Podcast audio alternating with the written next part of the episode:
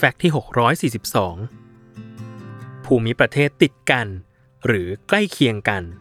น่าจะมีส่วนสำคัญในการหยิบยืมรากทางภาษามาไม่มากก็น้อย โดยเฉพาะอย่างยิ่ง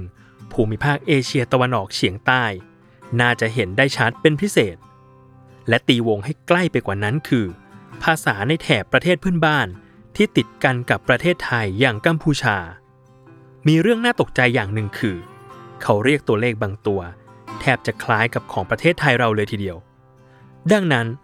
เราเลยขอหยิบยกเรื่องคำเรียกตัวเลขของประเทศกัมพูชาขึ้นมาพูดสักหน่อย ซึ่งระบบเลขเขมร เป็นระบบเขียนตัวเลขที่ใช้ในหมู่ชาวกัมพูชา และใช้ร่วมกับระบบการเขียนอักษรเขมร โดยมีรูปตัวเลขที่พัฒนามาจากระบบตัวเลขของอินเดีย และมีลักษณะร่วมบางประการกับเลขของไทย โดยภาษาเขมรจะมีคำเรียกตัวเลข น้อยกว่าในภาษาไทย กล่าวคือ ภาษาไทยมีคำเรียกตั้งแต่เลข 0 ถึง 9 แต่ภาษาเขมรในระบบการนับเลขนั้น จะมีเลขฐานเพียงแค่ 5 ตัวเท่านั้น คือ 0 ถึง 5 ต่อจากนั้น หากเป็นเลข 6 หรือเมื่อจะนับเลข 6 จะนำเลข 5 มาเป็นตัวตั้ง แล้วบวกด้วย 1 ไปเรื่อยๆ ตามลำดับ